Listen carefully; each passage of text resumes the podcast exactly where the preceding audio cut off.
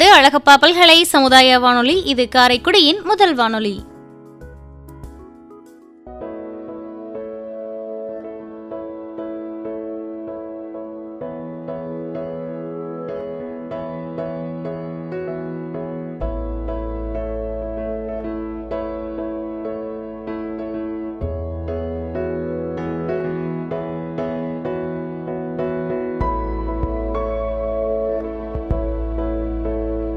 நிகழ்ச்சி மேற்பார்வை அழகப்பா பல்கலை சமுதாய வானொலி இயக்குனர் பேராசிரியர் சு. ராசாராம் ஐயா நிகழ்ச்சி தயாரிப்பு மற்றும் ஒருங்கிணைப்பு முனைவர் சி. சுமதி மற்றும் ஆர்ஜே காமாட்சி.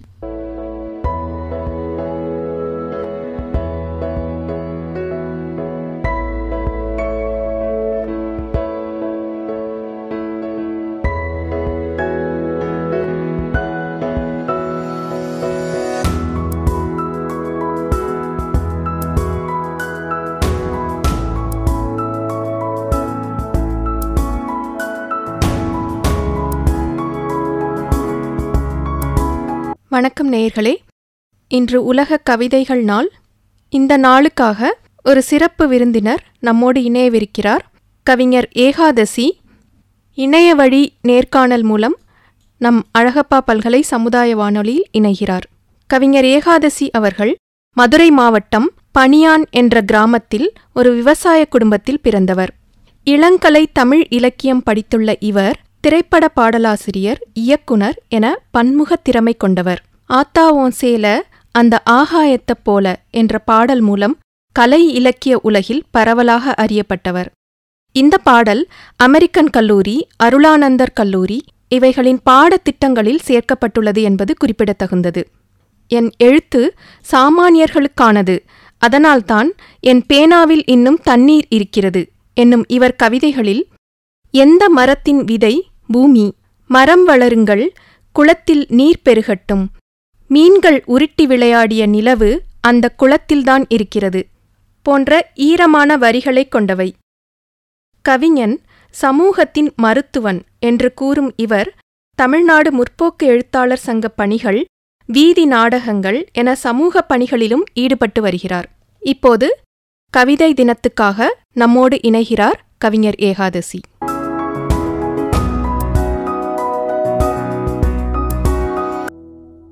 ஆத்தாவும் சேல அந்த ஆகாயத்தை போல. தொட்டில் கட்டி தூங்க தூளி கட்டி ஆட. ஆத்துல மீன் பிடிக்க அப்பனுக்கு தலை தோபட்ட.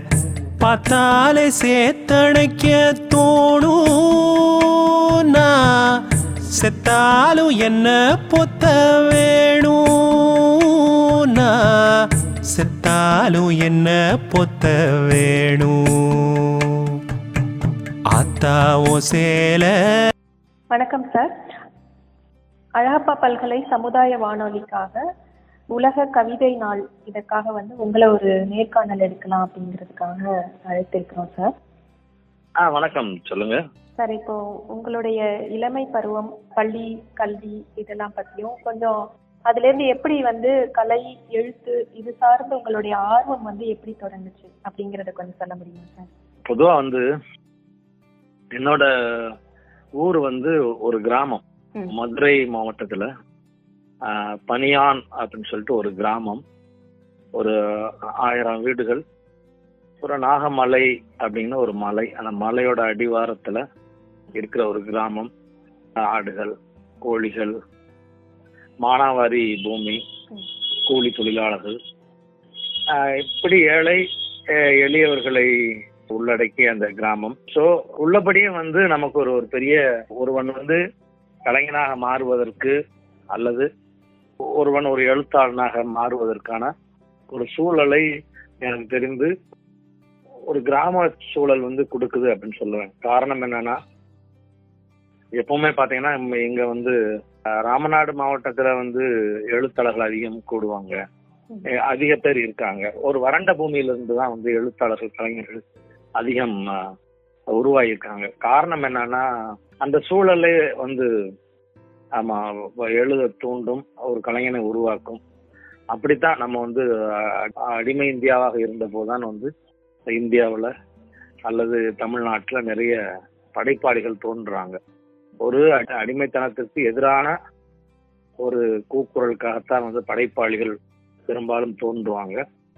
ஸோ அதோட ஒரு இயற்கை சூழல் இன்னும் வந்து படைப்பாளிகளை கலைஞர்களை தோற்றுவிக்கும்.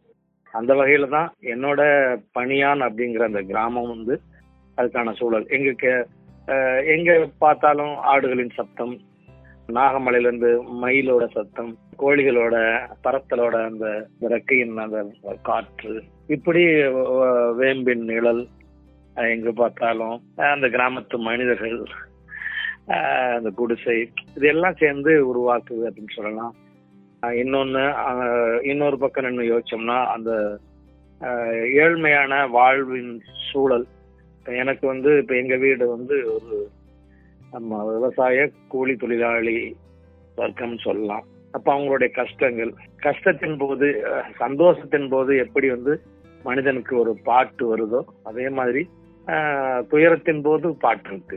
பொதுவா மனிதனுக்கு ரெண்டு வகையான கலை இலக்கியத்தை கொண்டாடுகிற சூழலும் இருக்கு. ஒன்னும் நீங்க பார்க்கலாம் துக்க வீடுகளிலும் அந்த மரண வீடுகளிலும் வந்து உங்களுக்கு வந்து ஒப்பாரி இசைக்கு கேட்கிறோம். சந்தோஷமான திருமணம் போன்ற சடங்கு நிகழ்வின் போதும் நம்ம வந்து பாடல் பாட கேட்கிறோம். பாட்டாளி வர்க்கம் உழைக்கிற போதும் நம்ம வந்து பாட்டு கேட்கிறோம். நடவு பாட்டு இது மாதிரி கேட்கிறோம். அதே மாதிரி திருவிழாவின் போதும் நம்ம வந்து கும்மி பாட்டு அம்மன் பாட்டு கருப்பசாமி பாட்டு இந்த மாதிரி கேட்கிறோம். சோ இந்த அத்தனை சூழலும் அந்த கிராமத்துல அமைந்திருக்கு. அஹ், எங்க குடும்பம் வந்து ஒரு ஏழ்மையான குடும்பமாக இருந்ததனால் அது அது ஏதுவாக இருக்கு. சோ அப்படிதான் அதுக்கான மனம் எனக்குள்ள ஒரு சிறு வயதிலேயே தோன்றி இருக்கு அப்படின்னு நம்புறேன். அது போக எங்க அம்மாவை பெத்த அம்மா அத்தான்னு சொல்லுவோம். அம்மாத்தா அவங்க வந்து கதை சொல்லுவாங்க எனக்கு. நிறைய அம்மா வந்து கூலி வேலைக்கு போயிடுவாங்க கதிர இருக்க அந்த மாதிரி. போயிட்டு அதாவது இருப்பு கதிர இருக்க தஞ்சாவூர் திருநெல்வேலி அந்த மாதிரி கூட போயிடுவாங்க. மாதக்கணக்கா போயிட்டு அதுக்கப்புறம் தான் வருவாங்க. அந்த மாதிரி காலகட்டத்துல என்னோட அம்மத்தா அவங்க அருகில தான் நான் படுத்திருக்கேன். ஸோ அவங்க நிறைய கதைகள் சொன்னாங்க. அமத்தாவோட வீட்டுக்காரர் சியான்னு சொல்லுவோம் தாத்தாவை. அவரு அவர் அந்த காலத்துல ஐந்தாம் வகுப்பு தான் படிச்சிருந்தாலும் பட்டி விக்ரமாதித்தன் கதைகளை தொடர்ந்து படித்து படித்து எனக்கு காட்டுவாரு. அதை வந்து எனக்கு அந்த கதைகளை சொல்லுவாரு. இது போக அம்மா வந்து எனக்கு அந்த காலத்துல அந்த மாதிரி வேலைக்கெல்லாம் போயிட்டு வீடு வந்த காலத்துல நிறைய தமிழ் சினிமா அதுலயும் வந்து சிவாஜி கணேசனோட படங்களை கூட்டு போவாங்க. சிவாஜி கணேசனோட படங்கள் பெரும்பாலும் வந்து சோகமா இருக்கும். சோ அப்படி சிவாஜியின் படங்கள். சொல்லுவாங்க சார் சிவாஜி படத்துக்கு போனா கத்திப்பெல்லாம் பத்தாது துண்டு கொண்டுட்டு போவாங்க அப்படி. ஆமா அப்படிதான். இப்ப எங்க அம்மா அழுதுட்டே பாப்பாங்க நான் வந்து எனக்கு நான் பத்தாம் வகுப்பு வரைக்கும் வந்து எங்க அம்மாவோட மடியில தான் உட்காந்து படம் பார்ப்பேன். ம். தியேட்டர் போனாலும். எங்க அம்மா கூட சொல்லுவாங்க இன்னும் எங்க அம்மா படம் பார்த்துட்டு என்ன வந்து கிட்டத்தட்ட நாலு கிலோமீட்டர் என்ன இடுப்புல தூக்கிட்டு தான் நடந்து வருவாங்க வீட்டுக்கு. கேலி கிண்டல்லாம் பண்ணுவாங்க பக்கத்துல. என்ன உன் பையன் இளந்தாரியா போனாலும் நீ இடுப்புல தூக்கி வச்சிட்டு இருக்கியே அப்படின்னு. நாளைக்கு கல்யாணம் முடிச்சு வந்தாலும் நீ தூக்குவே அப்படின்னா கண்டிப்பா தூக்குவேன்னு சொல்லுவாங்க அம்மா. எனக்கு அப்பா வந்து சிறு வயதிலே வந்து வேற ஒரு திருமணம் முடித்து அவங்க போயிட்டாங்க. ஸோ அதனாலதான் அம்மா வந்து தொடர்ந்து எப்ப பாரு அழுதுகிட்டு இருப்பாங்க. அந்த அம்மாவோட கண்ணீரோட வாசனை அம்மத்தாவின் கதைகள் தாத்தா படித்து சொன்ன விக்ரமாதித்தன் கதைகள் அந்த கிராம சூழல். இப்படி எல்லாம் தான் என்னை வந்து இந்த படைப்பின் திசையை நோக்கி பயணிக்க வச்சிருக்குன்னு சொல்லலாம். ரொம்ப சிறப்பா சொன்னீங்க சார். இந்த பரபரப்பான நகர வாழ்க்கை அமையாம ஒரு மலை சார்ந்த ஒரு பகுதியில விவசாயம் சார்ந்த ஒரு பகுதியில இருந்ததுனால வந்து உங்களுடைய கற்பனை திறன்களும் அதே நேரத்துல இளம் வயதுல ஏன் இந்த வாழ்க்கையுடைய பாடுகளை வந்து நீங்க பார்த்து வளர்ந்ததுனால சமுதாய சிந்தனைகளும் சேர்ந்து ஒரு சேர உங்களை வந்து கலை கொண்டு வந்திருக்குன்னு நினைக்கிறேன். நிச்சயமா. இப்போ கவிதைகள் அப்படின்னு பார்த்தா மரபு கவிதை புதுக்கவிதை அப்புறம் வானம்பாடி கவி கவிஞர்கள் அப்படின்னு அது ஒரு ஒரு பரிணாம வளர்ச்சிகள் மாறிக்கொண்டே வந்திருக்கிறது இல்லையா? உங்களை பொறுத்த வரைக்கும் கவிதை அப்படிங்கறதோட வரையறையா நீங்க எதை சொல்லுவீங்க? நான் வந்து இந்த கவிதை அப்படிங்கிறது நான் ஒரு இந்த நொடியில தோன்றன ஒரு விளக்கத்தை சொல்றேன். காலகாலமாக சொல்லப்பட்டு வந்திருக்கு. காதல்னா என்ன கவிதைன்னா என்ன அப்படின்னு. கவிதைக்கு ஒரு முக்கிய பங்கு இருக்கு. இந்த இந்த பூமியில. இந்த கவிதை அப்படி நான் என்ன பாக்குறேன்னா ஒரு புள்ளி கோலம் மாதிரி பாக்குறேன். அதாவது புள்ளி கோலம் இருநூத்தி நாற்பத்தி ஏழு எழுத்துக்களை வைத்து. யார் யாருக்கெல்லாம் வந்து எத்தனை கோலம் போட தெரியுதோ அந்த கோலத்தை சிலர் ரசிக்கும்படியாக செய்கிறார்கள் சிலருக்கு வந்து அஞ்சு புள்ளி கோலம் தெரியுது சிலருக்கு பத்து புள்ளி இப்படி மிகப்பெரிய ஆகப்பெரிய கோலம் பெரும் கோலமாக சிலர் போடுகிறார்கள் ஆக மொத்தம் எல்லாமே ரசிக்கும்படியாக இருந்தால் அந்த கோலம் சிறந்த கோலம் தான். அப்படித்தான் வந்து சித்திர விளையாட்டு தான். இது வந்து எழுத்துக்கள் இருக்கு. நிறைய வந்து எழுத்துக்களை எல்லாரும் பேசுறோம் வாசிக்கிறோம். எழுத்துக்களை வைத்து என்ன வேணாலும் சொல்லலாம். ஒரு சம்பவத்தை எழுதலாம் பதிவிடலாம். என்ன வேணாலும் இருக்கு. ஆனா அந்த எழுத்தை கூட்டி சேர்த்து வச்சு ஒரு சித்திரம் செய்ய முடியும். அப்படிங்கிற மாதிரியான ஒரு சூழல் தான். அதை ரசிக்க முடியுது. எல்லாரும் தான் அந்த தமிழை பேசுறோம். எல்லாரும் தான் இந்த தமிழை எழுதுறோம்.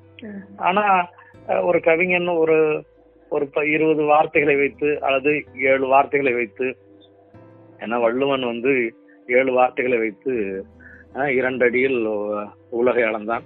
அது மாதிரி ஒரு சொல் இன்னைக்கு கவிதையா பார்க்கலாம். ஒரு இசை சொல் ஒரு கவிதையாகிவிடும். ம். அஹ், ஒரு பிச்சிப்பூ அப்படிங்கிற ஒரு சொல் ஒரு கவிதையாகிடும். ஸோ அப்படி வந்து அத உள்ளுணர்வோடு அதை பிறருக்கு ரசிப்பதற்காக இதில் செய்யப்படுகிற அந்த எழுத்தை வைத்து செய்யப்படுகிற ஒரு சித்திரம் அல்லது எழுத்துக்களை வைத்து வணையப்படுகிற ஒரு குட்டி பாத்திரம் அப்படி நம்ம நிறைய அந்த எழுத்துக்களை வைத்து செய்யப்படுகிற ஒரு மலர்னு சொல்லலாம். இப்படி ஒரு ஒரு சின்ன மேஜிக். பிறரை ரசிக்க வைக்கலாம் அப்படிங்கிறது. அது அவ்வளவு இருந்தா போதும். நீங்க வந்து எழுத்துக்களை வைத்து நம்ம வந்து என்ன வேணாலும் சுவராசிப்படுத்தல ஒரு விடுகதை சொல்றோம் இன்னைக்கு. அது விடுகதை கூட வந்து அது கேள்விகளால் தொடுக்கப்படுகிற ஒரு விஷயம்தான். அதே மாதிரி ஒரு ஒரு பழமொழி சொல்றோம். எல்லாம் ஒரு மாதிரியான ஒரு இலக்கியம் சார்ந்தவையா மாறிடும். நம்ம சொல்றதை வச்சு ஒரு அழகான பேர் சொல்றோமே. நிறைய பேர் வைக்கிறோம். இந்த பேர் கேட்கறதுக்கு அழகா இருக்கு அப்படிங்கிறோம். சோ அப்போ வந்து அந்த அந்த எழுத்துக்களை வைத்து நம்ம செய்கிற ஒரு சின்ன வேலைப்பாடு தான் அது. அது மாதிரி கவிதைங்கிறது பொதுவாக விரவி கிடக்குது. நிறைய எழுத்துக்கள். அதுல இருந்து சில எழுத்துக்களை பூக்கள் தொடுப்பது போன்று அப்படி தொடுத்து பிறருக்கு கொடுக்கப்படுகிற போது அது மனமும் அழகும் வாய்த்து விடுகிறது. அப்படி உங்களால் எழுத்துக்களை கட்டி பிறருக்கு கொடுக்கப்படுமானால் அது ரசிக்கப்படுகிறது. அல்லது ரசிக்கப்படும்படியாக கொடுக்கப்படுமானால் அது போற்றப்படுகிறது. அது கவிதை எனப்படுகிறது அப்படின்னு சொல்லலாம். இதை நான் சுத்தி சொல்றேன். கவிதைங்கிறது நான் இதுக்கு பெரிய விளக்கம் இதை ஒருவர் சொல்லி ஒருவர் கற்றுக்கொண்டு விடலாம். பொதுவாக இலக்கியத்தையுமே நான் சொல்றேன். ஒரு சினிமாவை இவர் சொல்லி கொடுத்து அது இவர் கற்றுக்கொள்ளலாம். அப்படிலாம் கிடையாது. அந்த மனம் வந்து இயல்புல வந்துரும். அல்லது பிராக்டிஸ்ல அது அவங்களுக்கே வந்துரும். அது வளரும் நமக்குள்ள. ஒரு கவிதை ஒரு ஆரம்ப கட்ட எழுத்தாளன் வந்து ஒரு கவிஞன் ஒரு கவிதை எழுதுறான். நான் வந்து ஐந்தாம் வகுப்புல என்னுடைய முதல் கவிதை எழுதியிருக்கேன். எட்டாம் வகுப்புல வேற ஒண்ணா மாறுது. ஒன்பதாம் வகுப்புல அது வளருது. திரும்ப திரும்ப என்னுடைய தொடர் படிப்பினை மூலமாகவும் தொடர்ந்து வேற வேற கவிதைகள் கேட்பதாக மூலமாகவும் அல்லது இந்த தேசத்தை நான் உற்று கவனிப்பதன் மூலமாகவும் எனக்குள் அந்த கவித்துவமும் வளருது. அது ஒரு ஸ்டாண்டர்டை நோக்கி போகுது. இப்படி அவங்கவங்க மனசுக்குள்ள அது வளரும். இதுதான் கவிதை வந்து இப்ப மரபு கவிதையாக வருது. அதன் பிறகு புது கவிதை வடிவம் எடுக்குது அந்த புது கவிதையை தான் வந்து நீங்க சொன்ன இந்த வானம்பாடிகள் அது வந்து ஒரு இயக்கம். வானம்பாடி இயக்கம் வந்து புது கவிதை எழுதி அடுத்த கட்டத்துக்கு அதை கொண்டு போனாங்க. அதே காலகட்டத்துல தான் வந்து பாரதி ஹைக்கூ வடிவத்தை ஜப்பான்ல இருந்து நமக்கு அறிமுகப்படுத்துறான். இப்படி கவிதைக்கு நிறைய வடிவங்கள் இருக்கு.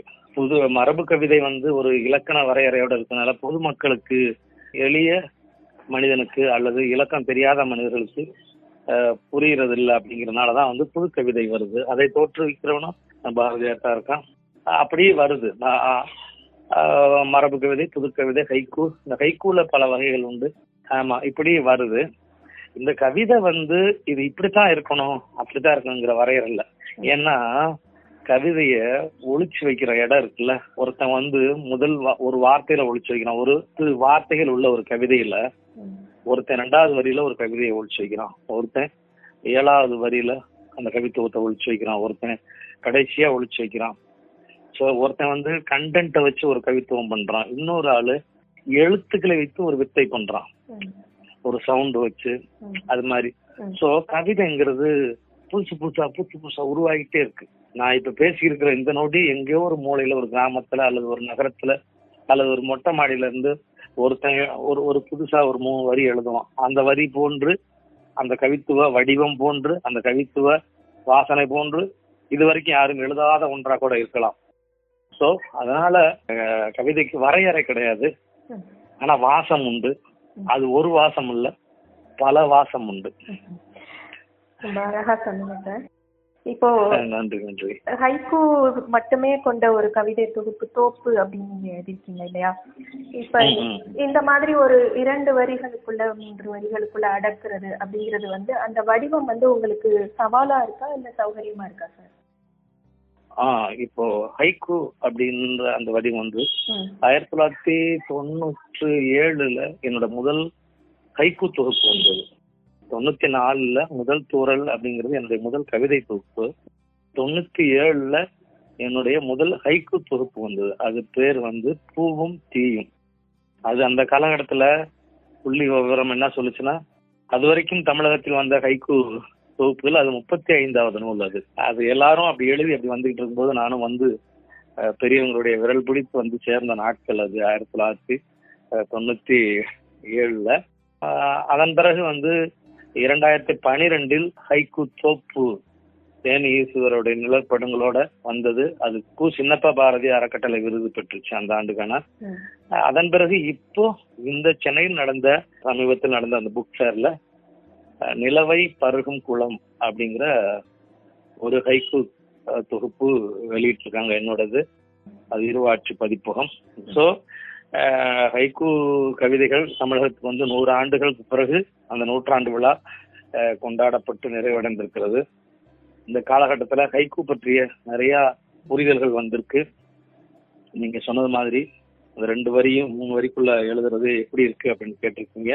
இது என்னன்னா இந்த ஹைக்கூ வந்து சிலர் வந்து நிறைய கஷ்டப்பட்டிருக்காங்க. ஹைகோவை புரிஞ்சுக்கிறதுக்கு கஷ்டப்பட்டிருக்காங்க. இந்த ஹைகோ வந்து ஒவ்வொருத்தரும் வந்து சுஜாதாவா இருக்கட்டும் அப்துல் ரஹ்மானா இருக்கட்டும் அமுத பாரதியா இருக்கட்டும் அறிவுமதியாக இருக்கட்டும் மு. முருகேஷ். இப்படி தொடர்ந்து இந்த ஹைக்கோ வந்து தன் தோல்ல தூக்கிட்டு வந்து வளர்த்திருக்காங்க. சிலர் வந்து அதை ஒரு விடுகதை போன்று சின்னதா புரிஞ்சுக்காங்க. ஒரு ரெண்டு வரி எதை ஒன்றை சொல்ல வந்து மூணாவது வரி ஒரு ஒரு பெரிய கரண்ட் ஷாக் அடிச்சது மாதிரி ஒரு திருப்பம். பளிச்சுன்னு ஒண்ணு இருக்கும் அப்படின்னு ஒருத்தவங்க ஒரு விளக்கம். இன்னொருத்தவங்க ஒரு போட்டோகிராஃபி மாதிரி இருக்கணும் அந்த ஹைக்குங்கிறது அப்படின்னு ஒருத்தவங்க. இப்படி பல்வேறு விளக்கங்கள் இருந்திருக்கு. நான் என்ன சொல்லுவேன்னா ஹைக்கூ அப்படிங்கிறது நீங்க வந்து சிலர் வந்து ஒரு ஏதோ ஒரு கண்டென்ட் எடுத்து அதை ஹைக்கூ ஆக்க முயற்சி பண்ணிருக்காங்க. அதெல்லாம் வந்து எனக்கு அதுல வந்து ஒப்புதல் இல்லை. எந்த கான்செப்டாவது எடுத்து இதை ஹைக்கூ வடிவில் சொல்லுவோம் அப்படிங்கிறது அது ஹைக்குவாக நிறைவடையாது. ஏன்னா ஹைக்கு அப்படிங்கிறது அது சின்ன வடிவம்.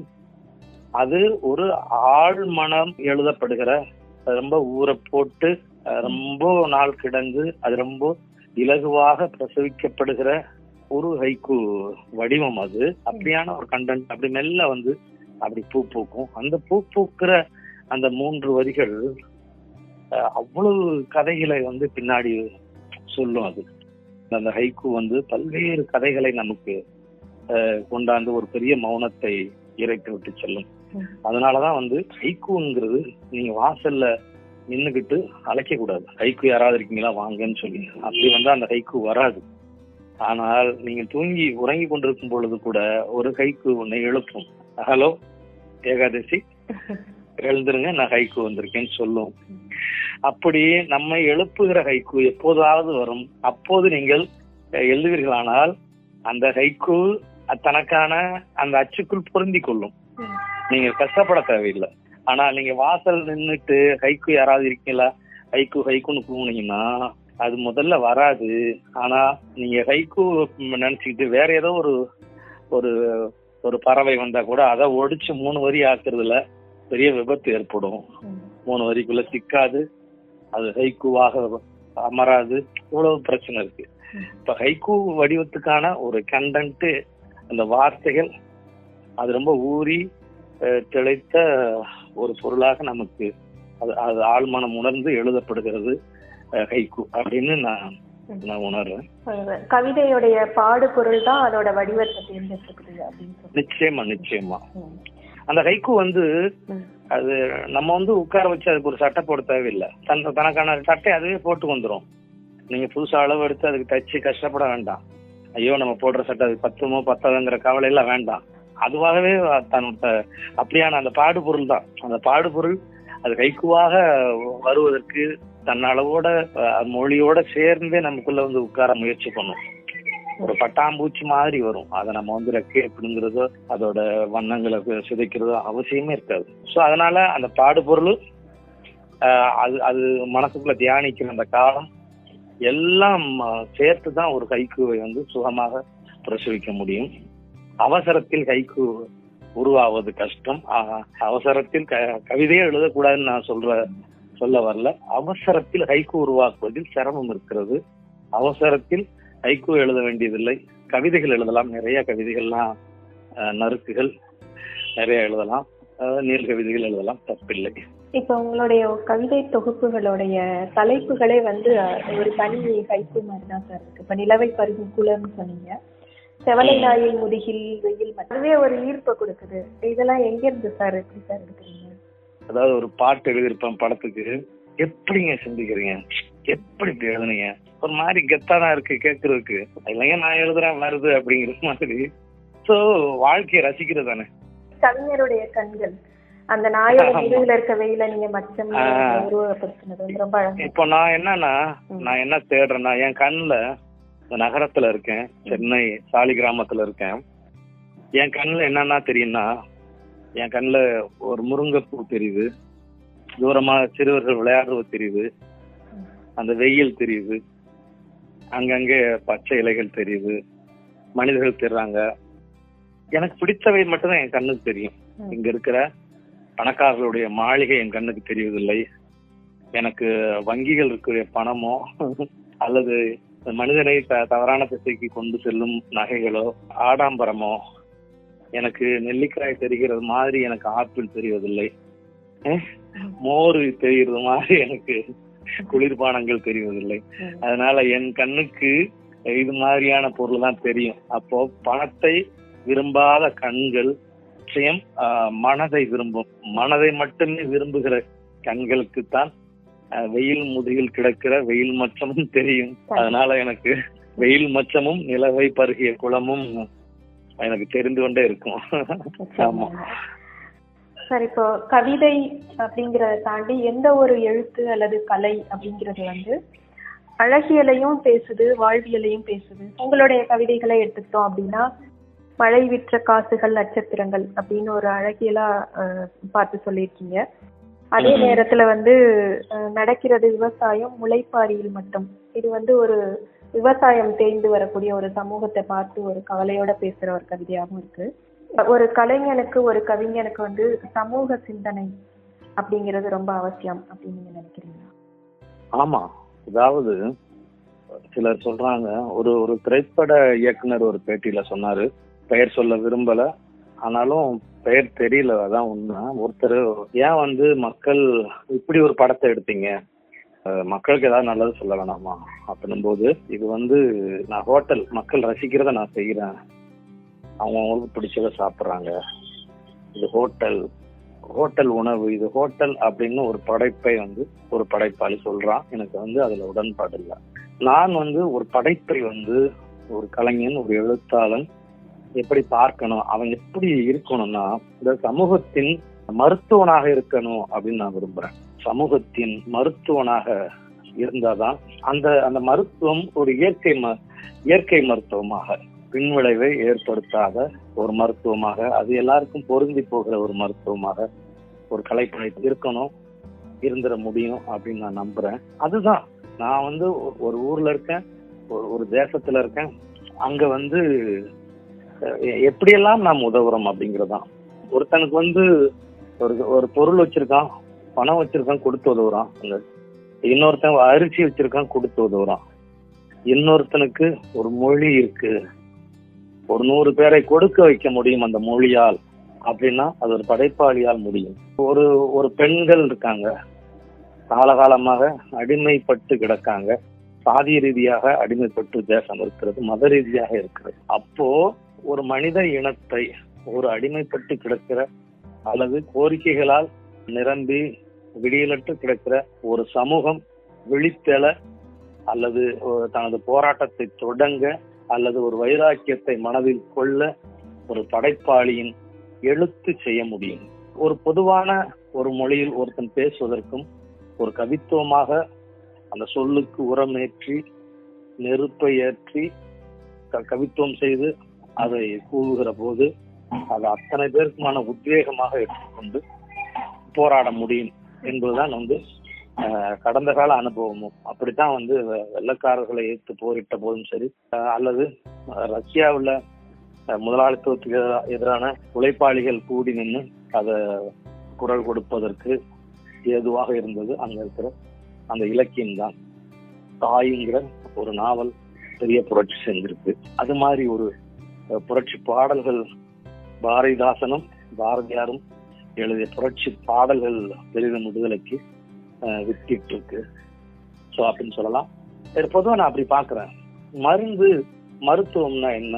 அப்படின்னா ஒரு முரட்டு மனிதனை அல்லது அவன் வளர்ப்பு விதமாக மாறி போய் கிடக்கிற ஒரு இரும்பு மனிதனை பாறை குணம் கொண்ட ஒரு மனிதனை கூட ஒரு படைப்பு இலகச் செய்துவிடும்.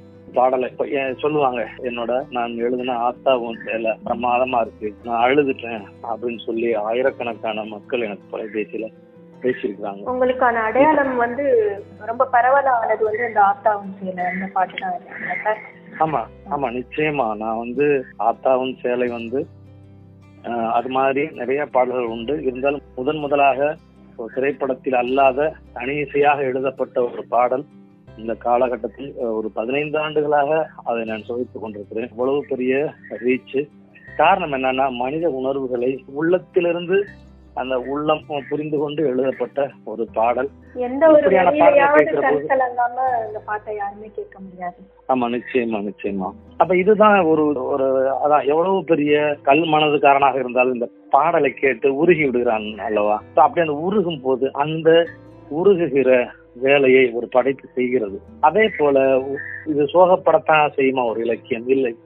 கொண்டாட வைக்கும். ஆ ஒரு உவமையால் உவமயத்தால் ஒருத்தனை சிலிர்க்க வைக்கும். அவனை ஒரு இப்படி ஒரு கலையை மிக நுட்பமாக ரசிக்கிறவன் அல்லது ஒரு கலையை உருவாக்குகிறவன் ஒரு உன்னதமான ஒரு இளையராஜாவின் பாடலை கேட்டு கண்ணுறங்குகிறவன். அப்ப அதே போல ஒரு இளையராஜாவோட இசையை அந்த மெல்லிசையை கேட்டு கொண்டே உறங்குகிற ஒருத்தனாலும் அல்லது ஒரு கவிதையை கேட்டு அப்படி சிலிர்த்து விடுகிற ஒரு மனதாலும் பட்டாம்பூச்சியை பார்க்கிற போதெல்லாம் கரைந்து விடுகிற ஒரு மனிதனாலும் கெட்ட விஷயத்தை நினைத்து கூட பார்க்க முடியாது.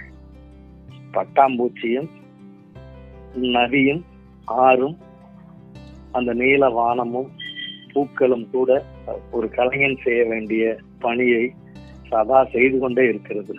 அப்படி இயற்கையே செய்து கொண்டிருக்கிற போது ஒரு படைப்பாளி செய்வதற்கு என்ன அப்படிங்கிறதா? ஒரு படைப்பாளி இவ்வளவு காரியங்களை மனிதனுக்கு செய்ய முடியும். எனவே ஒரு படைப்பாளி என்பவன் இந்த சமூகத்தின் மருத்துவன் கவி மருத்துவன் என்று எனக்கு சொல்ல தோன்றுகிறது. ரொம்ப சிறப்பா சொன்னீங்க சார் இப்போ வந்து என்னுடைய எழுத்துகள் சாமானியர்களுக்கானவை அப்படின்னு நீங்களே வந்து சொல்லியிருக்கீங்க அதனாலதான் என்னுடைய பேனாவில் கொஞ்சம் தண்ணீர் இருக்கிறது. ரொம்ப கேட்கும் போதே ரொம்ப நல்லா இருந்தது. பேனாவுல மை ஊத்தி தான் எல்லாரும் எழுதுவாங்க. உங்களுடைய கவிதைகள்ல இருக்க ஈரத்துக்கு காரணம் வந்து இந்த பேனாவில் கொஞ்சம் தண்ணீர் இருக்கிறது அப்படிங்கிற ஒரு வரி வந்து ரொம்ப சிறப்பா இருந்து அதுவே எல்லாத்தையும் சொல்லிடுது நீங்க யாருக்காக என்ன எழுதுறீங்க அப்படிங்கறத. மரம் வளர்க்கறது இந்த இயற்கை அதை வந்து நம்ம அழிச்சுக்கிட்டு இருக்கோம் அப்படிங்கிற விஷயங்களை எல்லாருமே பல விதங்கள்ல சொல்லிட்டு இருக்காங்க. உங்களோட கவிதைகள்ல அங்கங்க நிறைய பரவலா இந்த இந்த இயற்கை அழிவு இந்த மாதிரி விஷயங்களை வந்து நீங்க தொட்டு காட்டுறீங்க. எந்த மரத்தினுடைய விதை பூமி அப்படின்னு ஒரு கவிதை படிச்சேன் அதே மாதிரி இன்னும் அதை வந்து ஒரு வருத்தமான விஷயமா இது இல்லைன்னா அழிஞ்சு போயிடும் நெகட்டிவா கூட இல்லாம மரம் வளருங்கள் மழை பெய்து குளத்தில் நீர் பெருகட்டும். மீன்கள் உருட்டி விளையாடிய நிலவு அந்த குளத்தில் தான் இருக்கிறது. இது வந்து எவ்வளவு பாசிட்டிவான ஒரு சிந்தனை. கண்டிப்பா கண்டிப்பா. ஆமா அப்படி வந்து நீங்க எல்லா இடத்துலயும் நிறைய இடத்துல இந்த மாதிரி இயற்கையை பாதுகாக்கணும் அப்படின்ற கவிதைகள் சொல்றீங்க. அதுக்கு வந்து எது வந்து உங்களுக்கு ஒரு தூண்டுதலா இருக்கு? எனக்கு என்னன்னா இந்த மனுஷனை வந்து அதாவது ஆணாதிக்க சமூகம் இவன் ஜாதி வெறி பிடித்தவன் இவன் மத வெறி பிடித்தவன். இவன் மரத்தை வெட்டி மழையை அழிக்கிறான். இவன் மரத்தை வெட்டுகிறவன் இவன் அது திருடுகிறவன் இவன் அப்படின்னு இந்த மனித சமூகத்தின் மீது நான் வந்து பழியெல்லாம் சொல்ல மாட்டேன். அறியாமை அப்படின்னு தான் சொல்லுவேன். நான் குழந்தைகளாகவே இவர்களை பார்க்கிறேன். அதனாலதான் மரத்தை வெட்டுற மனிதரை கூட நான் அந்த நீங்க சொன்ன என்னுடைய கவிதைகள்ல மாதிரி நான் பார்க்கிறேன். அண்ணா நீங்க மரம் வெட்ட வேணாம். நீங்க பாருங்களேன். நீங்க மரம் வெட்டாதீங்க. மரம் வெட்டலைன்னா மரம் வளர்ந்து உங்க நெல் கொடுக்கும். நெல்னால என்ன? இப்படிதான் வந்து ஒரு நோயாளியை அல்லது ஒரு மனம் குன்றிய ஒரு ஒரு உயிரோடு நாம் எப்படி உறவாடி பேசி அவர்களுக்கு புரிய வைக்க வேண்டுமோ அப்படித்தான் நான் நினைக்கிறேன். யாரும் நீங்க எதிரிகள் அல்ல. ஏன்னா அதையும் தாண்டி நான் அப்படி எதிரிகள் என்றால் என்னுடைய கவிதை எதிரிகள் பக்கம் இருக்கும். எதிரிகளுக்காக நான் பணி செய்வேன். சொல்லுவாங்க அவன் எதிர்கட்சிக்காரன். கவிதையை பிடிக்காதப்பா. அவன்கிட்ட போய் கவிதை சொல்ற அப்படிம்பாங்க. நான் என்ன சொல்றேன்னா கவிதை பிடிக்கிற ஒருத்தன்ட்ட என் கவிதை இருக்கு? அவன் தான் ஏற்கனவே கவிதை பிடித்து பிடித்து நிறைய வைத்திருப்பானே. கவிதை பிடிக்காத ஒரு மனிதரிடம் நான் இருந்து அவரிடம் என் கவிதை பிடிக்கும் வரை நான் பணி செய்வேன் அப்படிங்கிறது தான் அதனால எல்லாருமே குழந்தைகளா தான் இருக்கிறோம்.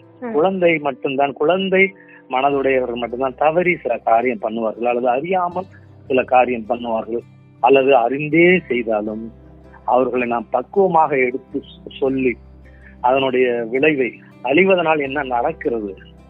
அது உன் எதிரே இருக்கிறவனுக்கு மட்டும் அந்த அழிவினால் ஒரு அழிவு நடக்க போவதில்லை. உனக்கும் சேர்த்துத்தான் உன் சந்ததிக்கும் சேர்த்துத்தான் அந்த அழிவு நிகழப்போகிறது என்பதை படைப்பின் மூலம் நாம் மிக மெல்லிய குரலில் அல்லது ஒரு கனிவான குரலில் எடுத்து சொல்வதன் மூலம் அவனை நாம் நம்மவராக்கி கொள்ளலாம் என்கிறது என்- ஆள் நம்பிக்கை. நிச்சயமா. நேர்மறையா ஒரு விஷயத்த சொல்றது வந்து ரொம்ப சீக்கிரம் அவங்களை சென்றடையும் அப்படின்னு சொல்றீங்க. ஆமா. ரொம்ப அழகா இருக்கு சார். இப்போ நீங்க கவிதைகளை தாண்டி திரை பட பாடல்களும் எழுதிருக்கீங்க இல்லையா?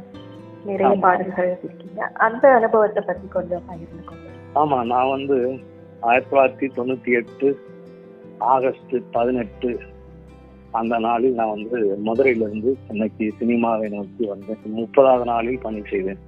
உதவி இயக்குனராக சேர்ந்தேன் திரைப்பட இயக்குனராக வேண்டும் என்று என்றுதான் நான் அங்கே வந்தேன். வந்து ஒரு பத்தாண்டுகள் உதவி இயக்குனராக அண்ணன் சீமான் ராஜ் மதுரவன் பாரதி ராஜா சார் ராஜ் மதுரவன் பிரபு சாலமன் ஜீவன் மாரிமுத்து போன்றவர்களிடம் வந்து உதவி இயக்குனராக பணி செய்து இரண்டாயிரத்தி பத்தில் முதல் படத்தை நான் இயக்குகிறேன். கொஞ்சம் வெயில் கொஞ்சம் மழை என்கிற ஒரு திரைப்படத்தை இயக்கினேன். அது வந்து ரெண்டாயிரத்தி பதினொன்னு ஆகஸ்ட்ல அது வந்து ரிலீஸ் ஆனது. அதன் பிறகு பாடலாசிரியராகவும் அதே காலகட்டத்தில் நான் பயணிச்சேன் பாடலாசிரியர் ரெண்டாயிரத்தி நாலுல வந்து ஆயுள் ரேகை என்னும் ஒரு டிஜிட்டல் சினிமா அதுல என்னுடைய பாட்டு பயணத்தை துவங்கினேன். இன்னைக்கு பதினெட்டாவது வருஷமாக நான் திருமணம் முடித்த ஆண்டு இரண்டாயிரத்தி நாலு நான் பாடலாசிரியனாக நான் மலர்ந்தேன் இன்று பதினெட்டு ஆண்டுகள் பாடலாசிரியனாக முன்னூறுக்கும் மேற்பட்ட படங்களுக்கு நான் பாடலாசிரியனாக ப- பணிபுரிந்திருக்கிறேன். அருவா என்கிற எனது இரண்டாவது திரைப்படத்தை இயக்கி அது வெளிவர காத்திருக்கிறது. இது இந்த திரைப்பயணம் என்பது என்னுடைய உச்சமாக நான் என்னுடைய இலக்கியத்தை நான் எப்பொழுது தொடங்கி தொடங்கிவிட்டேன். இன்னும் சொல்ல போனால் என்னுடைய இலக்கிய பணியை என்னுடைய பத்து வயதில் என்னுடைய முதல் கவிதையை நான் தொடங்கியதாக ஏற்கனவே சொல்லியிருந்தேன். ஸோ திரும்ப நாடகம் சிறுகதை நாவல் இப்படி அனைத்திலும் ஒரு விருப்பம் உள்ளவனாக அதை எழுதி பார்க்கிற ஒருவனாக நான் மலர்ந்திருக்கிறேன். அதை ஒட்டுமொத்தமாக இந்த என்னுடைய இந்த குரலை எளிய மக்களுக்கு சேர்க்க வேண்டும். நான் ஒரு வரப்பில் நின்று சத்தமிட்டால் அங்க இருக்கிற ஒரு நூறு மீட்டருக்கு உள்ள மனிதர்கள் கேட்கும். ஒரு மலையில் நின்று நான் கூவினால் எங்க ஊருக்கு கேட்கும். அதை விட ஒரு ஒளிபரப்பு மூலம் ஒரு வானொலியில் இருந்து கூவினால் அந்த மாவட்டத்துக்கு தான் கேட்கும். அல்லது அந்த காது கேட்கிற தூரங்களுக்கு கேட்கும். ஸோ உச்ச ஊடகமாக நான் சினிமாவை பார்த்து இன்னமும் அதுதான். ஒரு ஒரு கலை சேவை செய்வதாக இருந்தாலும் அல்லது ஒரு ஒரு நற்செய்தியை உலகம் முழுக்க கேட்க வைப்பதற்கும் உச்ச ஊடகமாக இன்று இருப்பது அது திரைப்படம் தான் இன்னும் இருக்கலாம். ஒரு செய்தி ஊடகங்கள் கூட எல்லா எல்லா தூரமும் கேட்கும். ஆனால் சுவைபட சொல்தல் கவர்கிற வகையில் சொல்லுகிற ஒரு ஊடகமாகவும் திரைப்படம் இருப்பதால் இந்த உச்ச ஊடகத்தில் நின்று நாம் ஒரு விஷயத்தை சொன்னால் உலகத்தில் இருக்கிற அத்தனை மனிதர்களுக்கும் கேட்கும் என்று நான் எண்ணியதன் விளைவு நான் வந்து இந்த சினிமாவுக்குள் நுழைந்தது. அதை நீங்க கேட்ட மாதிரி என்னுடைய நான் முதல் கேள்வி சொன்னது மாதிரியே அங்கே நான் நினைவுகள் தான் இலக்கியம் என்பார்கள். அந்த என்னுடைய தழும்புகளை என்னுடைய நினைவுகளை நான் கற்றுக்கொண்ட பாடங்களை நான் வாசித்த மனிதர்களை இன்று பாடல் மூலமாகவும் திரைப்படங்களில் இயக்குவதன் மூலமாக கதைக்குள்ளும் பாடல் வரிகளுக்குள்ளும் தடவி தடவி நான் கொடுத்து கொண்டிருக்கிறேன். பெரும் சுகமாக இருக்கிறது. ஒவ்வொரு சொல்லிலும் ஒவ்வொரு கதையிலும் நான் ரசித்த என்னை வார்த்த எனக்கு பிடித்த அந்த எளிய மனிதர்களே இருக்கிறார்கள் என்பதில் எனக்கு பெரும் மகிழ்ச்சி. இப்போ நீங்க வந்து பன்முக திறமை அதாவது இயக்குனரா இருக்கீங்க கவிஞர் பாடலாசிரியர் இப்படி பலவிதமான கலைகள்லயும் நீங்க ஈடுபடுறீங்க. இதுல உங்களுக்கு திருப்திகரமா அமையக்கூடிய இல்ல உங்களுடைய அடையாளமா எதை நீங்க வந்து முன்னிறுத்துறீங்க நான் வந்து என்னுடைய அடையாளமா அப்படின்னா நான் எப்படி சொல்றேன்னு தெரியல. என்னுடைய அடையாளமாக நான் எல்லாத்துலயும் வந்து நான் நான் தான் என்கிட்ட வந்து இசையமைப்பாளர்களோ அல்லது இயக்குனர்கள் வந்து பாட்டை எழுத சொல்லும்போது மெட்டை கொடுத்துட்டு "இது நல்லா எழுதுங்க. நல்ல பாட்டா வரும். நல்ல பாட்டா வரணும். அப்படின்னு சொல்லுவாங்க. சிலர் வந்து கம்மியா பணம் கொடுக்குறோமே அப்படின்னு சொல்லிட்டு கூடுதலாக சம்பளம் குறைவா பேசிட்டேன்னா நீங்க கவனமா இல்லாம சுமாரான பாட்டை கொடுத்துறாங்க அப்படின்னு சொல்லுவாங்க. நான் எல்லாருக்கும் ஒரே ஒரு பதிலை தான் சொல்லுவேன். என்னிடம் வந்து எனக்கு ஒரு பாட்டு வேணும். அந்த பாட்டை நாங்கள் சினிமாவில் பயன்படுத்தலை. கிழிச்சு குப்பையில் போட போகிறோம் அதுக்கு ஒரு பாட்டு வேணும்னு கேட்டால் கூட நான் நல்ல பாடலை நான் நல்ல பாடலைத்தான் எழுதி தருவேன் ஏன்னா எனக்கு வேற ஒரு பாடல் எழுத தெரியாது. அது அது குப்பைக்கு போனாலும் ஏன் நல்ல பாட்டு எழுதுறேன்னா குப்பையை காசியானந்தனுடைய கவிதை ஒன்று இருக்கும். ஆமா அது அது அது ஒரு சிலருக்கு அலுவலகம் குப்பை. குப்பை அலுவலகமாக இருக்கிற அலுவலகத்தில் இருக்கிறவனுக்கு அது குப்பை. குப்பையில் இருக்கிறவனுக்கு குப்பை பொறுக்கிறவனுக்கு அது அலுவலகம்னு சொல்லுவார். அது மாதிரி ஒரு குப்பை பொறுக்குகிற என் தோழன் கூட அவன் அதை அதை அது அதனுக்குள் பார்க்கையில் ஒரு தாள் கிடைக்க ஒரு தாள் கிடைத்து விடக்கூடும். அந்த தாளி என் கவிதை அவனை தாளாட்ட வேண்டும் என்று எண்ணுகிற ஒரு எளிய மனிதன் தான் நான். அதனால் வந்து அப்படி நல்ல பாட்டை எழுதுவேன் ஸோ அதனால அஹ், நான் ஹைக்கூவை நான் விரும்புகிறேன். கவிஞர் என்ற அடையாளம். ஆமா. இல்ல ஹைக்கூவை நான் விரும்புகிறேன். நல்ல ஹைக்கூவை படைக்கிறேன். இந்த நறுக்குகள் நீங்க செவலை நாயின் முதுகில் வெயில் மச்சம் எனக்கு அந்த தொகுப்பில் இருக்கிற நூத்தி எழுபத்தி ஒரு கவிதையும் எனக்கு பிடித்த கவிதை. அங்க எங்குமே நான் அங்க வந்து நான் இறங்கல. அதே மாதிரி மஞ்சள் நிற ரிப்பன் சொல்லிட்டு என்னோட சிறுகதை தொகுப்பு வந்திருக்கு. பனிரெண்டு சிறுகதை சிறுகதைகளை கொண்ட சில விருதுகளை பெற்ற ஒரு தொகுப்பு. இரண்டாயிரத்தி பதினஞ்சுல வந்தது. அது என்னோட சினிமாவுக்கு நிகராக அதை நான் நேசிக்கிறேன். நான் எடுத்திருக்கிற இந்த இரண்டு படமும் பிடித்த படங்கள். அது போல விரைவில் வருகிறது என்னுடைய சைக்கிள் என்கிற ஒரு நாவல். அதை தொடர்ந்து மதுரை மாவட்டத்தின் வழக்கு சொல் அகராதியை கடந்த எட்டு ஆண்டுகளாக எழுதி கொண்டிருக்கிறேன். அதுல வந்து என் மக்கள் பேசுகிற அந்த மொழி கவித்துவம் மிக்க மொழி பொருள் அர்த்தம் கொண்ட ஒரு மொழி. அந்த வழக்கு சொல்லை பாதுகாப்பதற்காக ஆவணப்படுத்துவதற்காக எட்டாண்டுகளாக எழுதி கொண்டிருக்கேன் அது இந்த ஆண்டு நூலாக வரக்கூடும். எனவே என்னுடைய அடையாளமாக எனக்கு அடையாளம் ஏகாதசி தான். என்னுடைய இலக்கியம் அப்படிங்கிறது என்னுடைய பாட்டு. உங்களுக்கு தெரியாது. என்னுடைய கதையை வந்து என்னோட கதை விரும்பிகள் ஒரு பக்கம் இருக்காங்க. உங்க இது வந்து சாகித்ய அகாடமி விருது வாங்கக்கூடிய கதைகள். நீங்க உங்க கதையை யாரும் போற்றல? அதை ஏன் இது பண்ணல? அப்படின்னு கேட்கறவங்க இருக்காங்க. என்னுடைய பாடல் உங்க பாடல்கள் அத்தனை பாடல்களும் தேசிய விருதுக்குரிய பாடல்கள். என்னுடைய தனியசை பாடல்களையும் சொல்றதும் இருக்காங்க. என்னுடைய கதைகள். இப்படியாக நான் எல்லாவற்றையும் நான் நேர்மையாக நான் கையாளுகிறேன் நேர்மையாக எழுதுகிறேன் என்பதால் எல்லாவற்றின் மீதும் என் காதல் இருக்கிறது. எல்லா என் இலக்கியங்களையும் காதலிக்கிற மனிதர்கள் இருக்கிறார்கள். அதனால் நான் ஒன்றை சொல்லிவிட்டால் இன்னொன்று இன்னொன்று ஒரு பார்ப்பாரற்று போய்விடும் என்கிற கவலை ஆமா எல்லாமே என்னுடைய படைப்பு. ஏகாதசிக்கான அடையாளம் ஏகாதசி தான் ஏகாதசினாலே அவன் கதைகளால் செய்யப்பட்டவன். ஏகாதசினாலே பாடல்களால் தொகுக்கப்பட்டவன். குறுங்குறும் கவிதைகளால் நீள் கவிதைகளால் நெய்யப்பட்டவன் கதைகள் நிறைந்த கதைகளால் கட்டப்பட்ட ஒரு சிறு கட்டிடம் தான் ஏகாதசி அப்படின்னு ஏகாதசியை அடையாளப்படுத்தும். அவன் ஒரு எளிய குடிசையில் பிறந்த ஒரு ஏழை தாயின் பிள்ளை. அவன் இன்று மக்களால் வழிமொழியப்பட்டு வாழ்ந்து கொண்டிருக்கிறான் அப்படின்னு சொல்லலாம். ரொம்ப சிறப்பா இருந்ததுங்க சார். இப்ப உங்களுக்கு பிடித்த கவிதை அப்படின்னு சொன்ன உடனே உங்களுக்கு ஞாபகம் வராது. உங்களோடதா இருக்கலாம் இல்ல வேற யாரும் எழுதுனதா இருக்கலாம். ஏதோ ஒரு கவிதையை சொல்லி இந்த நிகழ்ச்சியை நிறைவு செஞ்சா சிறப்பா இருக்கும்னு நினைக்கிறேன். ஆக்சுவலா வந்து இருபத்தி ஒண்ணு என்னுடைய திருமண நாள். நான் இறந்த பிறகான முதல் மழையை என்னால் அறிய இயலாது என்பதாலும் என் வீட்டின் துக்க வாசம் விடியற்காலை பூக்கள் மீது படிந்துவிடக் கூடாது என்பதாலும் எனக்காக ஒழித்த ஒரு குருவியின் பாடல் என்னை எத்தனை ஆண்டுகள் தான் தேடி அலையும் என்பதாலுமே தான் நான் என் மரணத்தை தள்ளி போடுகிறேன் அல்லது கவிதை எழுதுகிறேன்.